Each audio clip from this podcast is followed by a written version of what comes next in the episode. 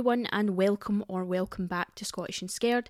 I'm Stephanie, and I will be telling you some strange and unusual tales from the place I call home, Scotland. Before we get into it, I would like to ask everyone listening to send in their strange or unusual experiences. They do not have to have taken place here in Scotland or even relate to it.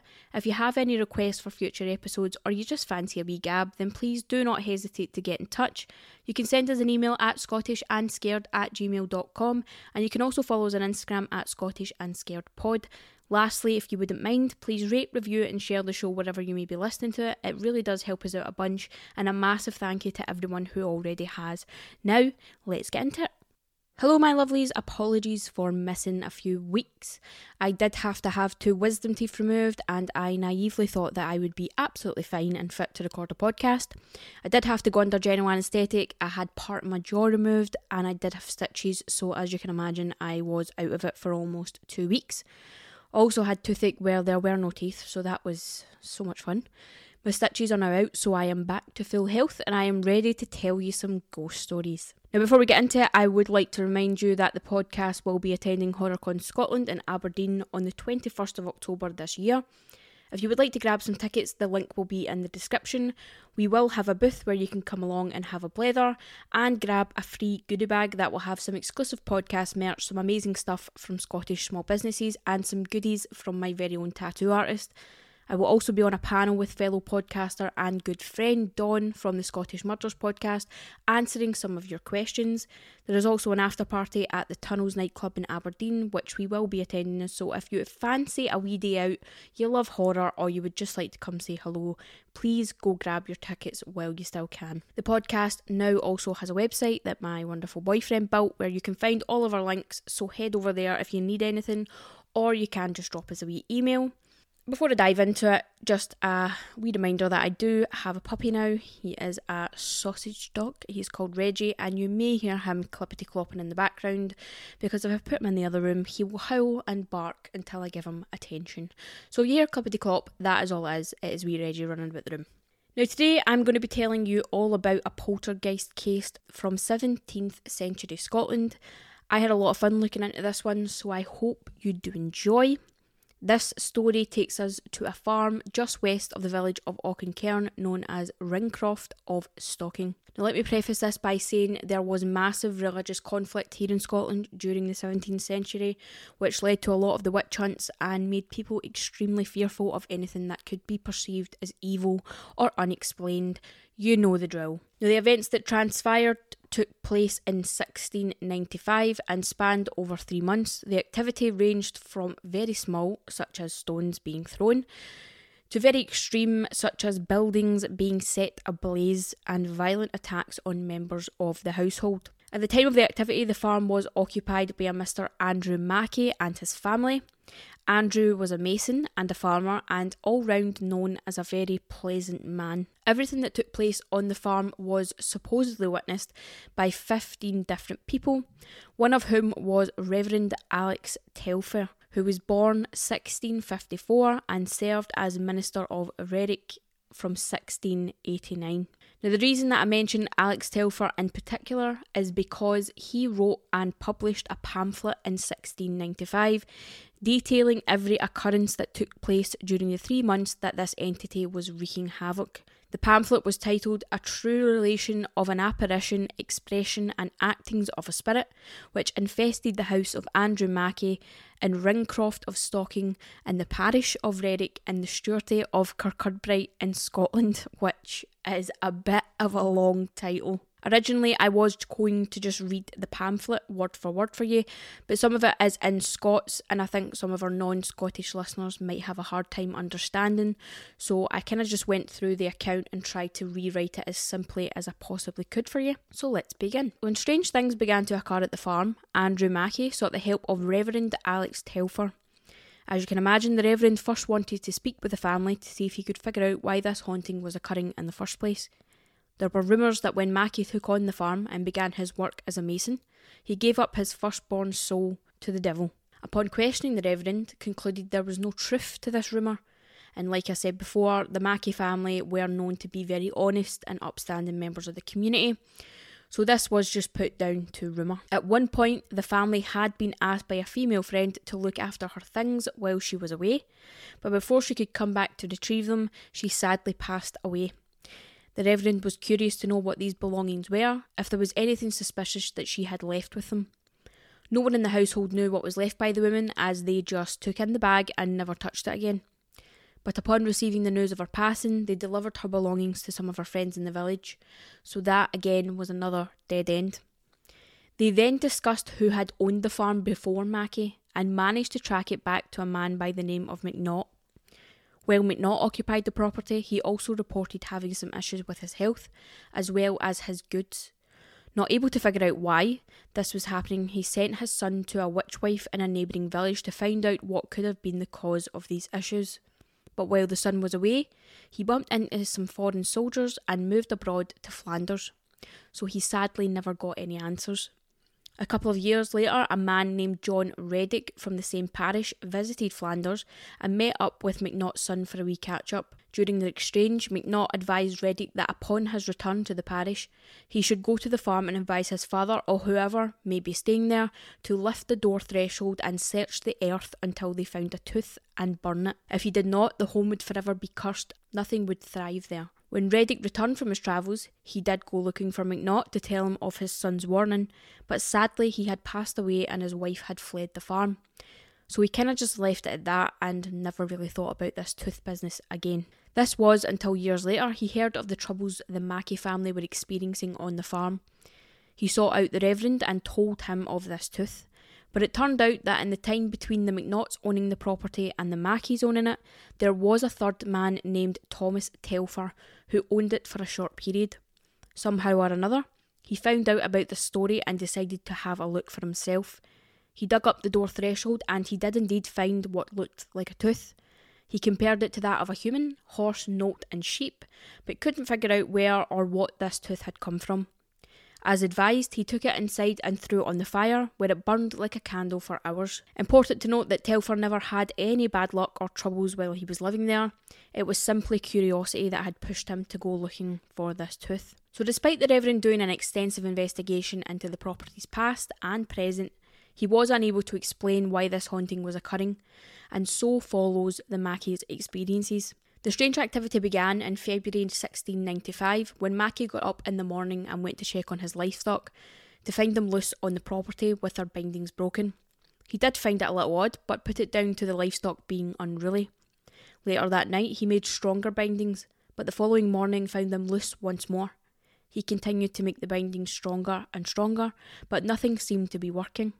At that point, he began to suspect that something nefarious was going on and removed the livestock completely from that area and placed them in a backyard close to the house.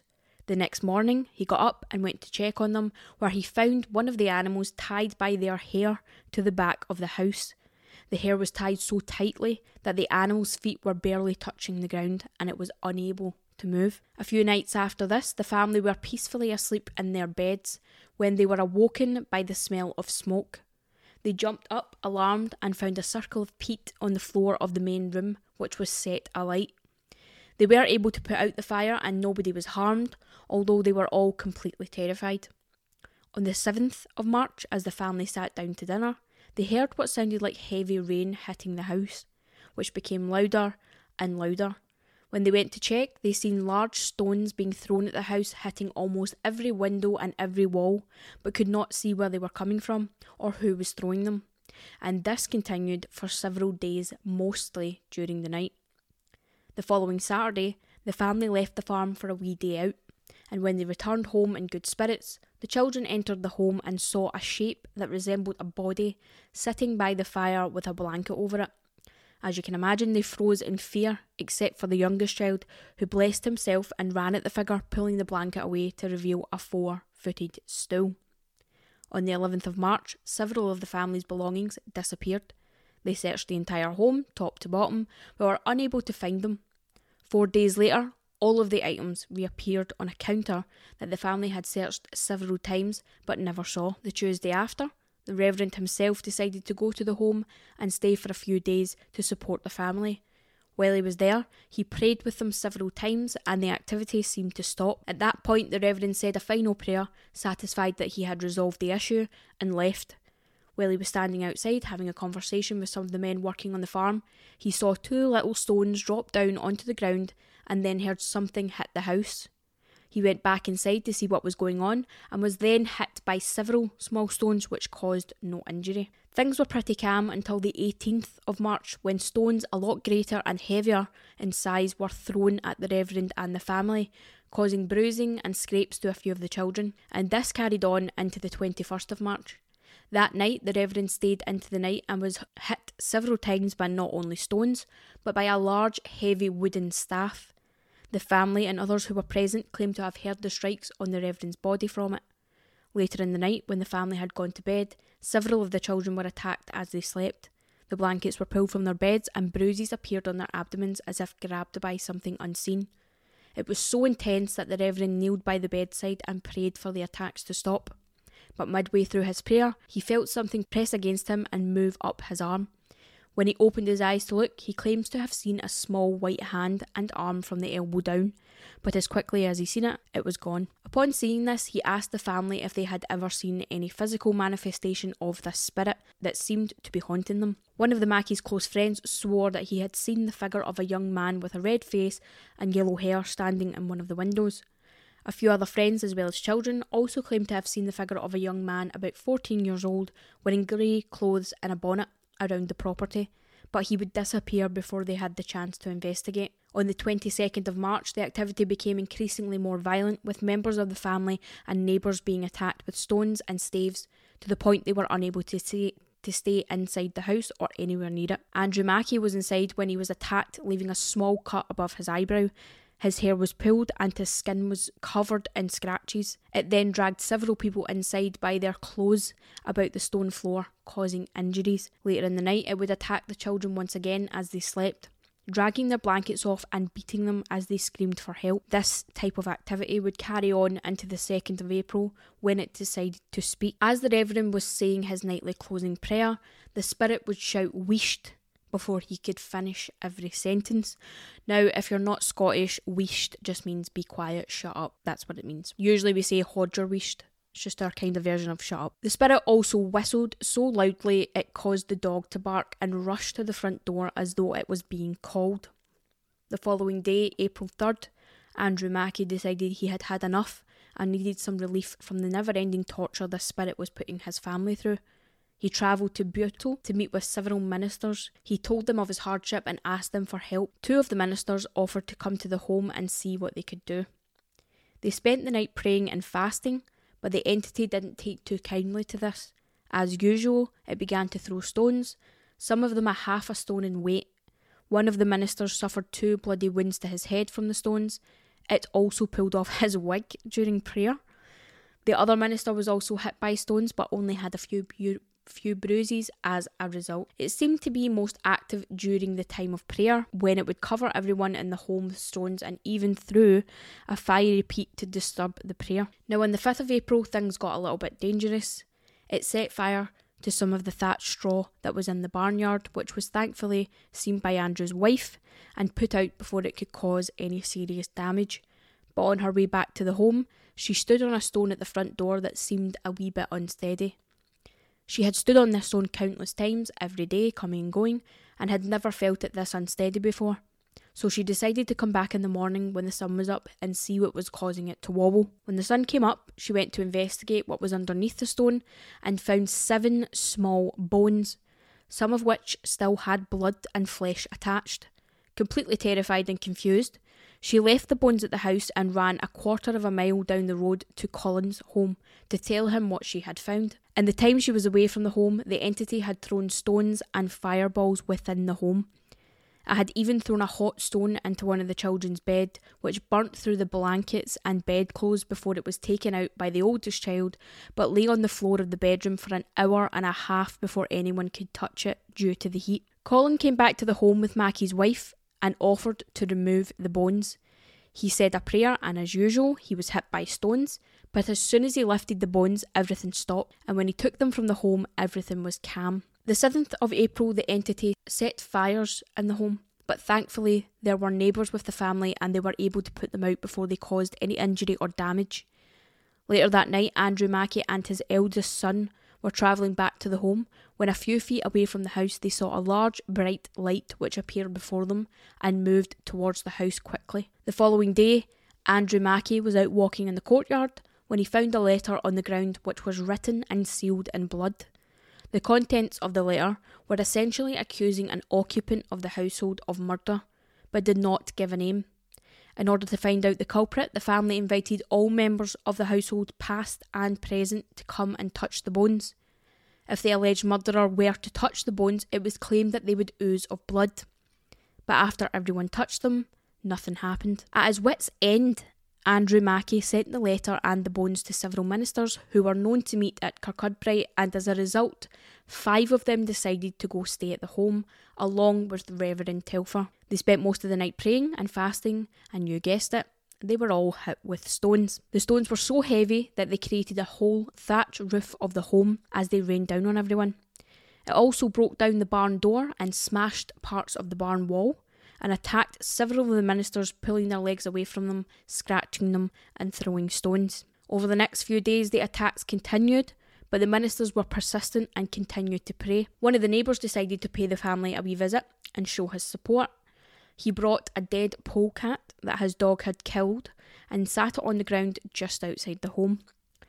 The neighbour joined in with the prayers, and just as they started, the body of the dead polecat began to beat them by an unseen force and was thrown down in front of them, bloody on the floor. One of the men present was also grabbed and touched by unseen hands underneath his clothes, and he was so scared by the incident that he vomited and immediately left the property, vowing never to return.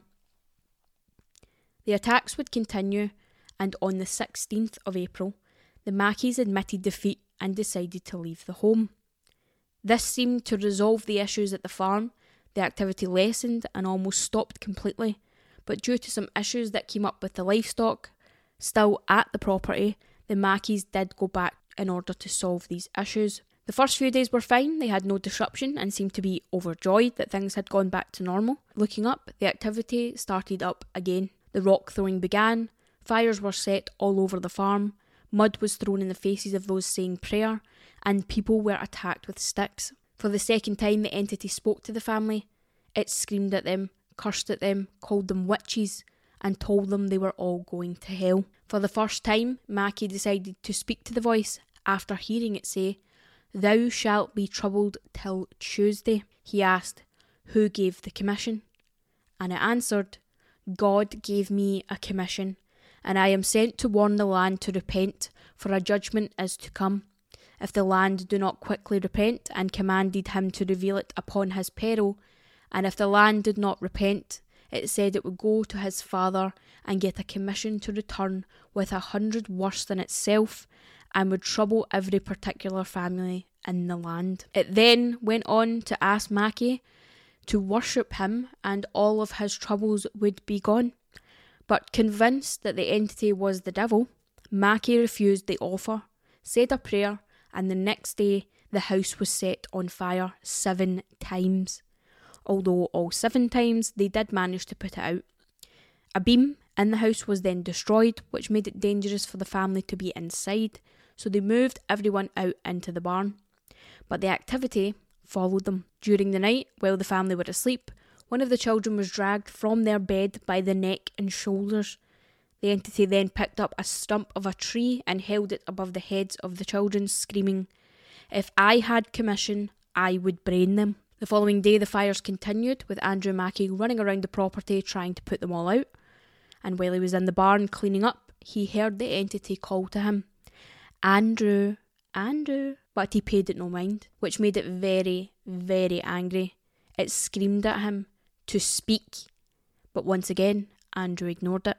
Frustrated, it screamed at him, Be not troubled, you shall have no more trouble except some casting of stones upon Tuesday to fulfil the promise Take away your straw. Tuesday came, and everyone was in the barn. They all joined in prayer, and a member of the group noticed a black shape in the corner of the barn.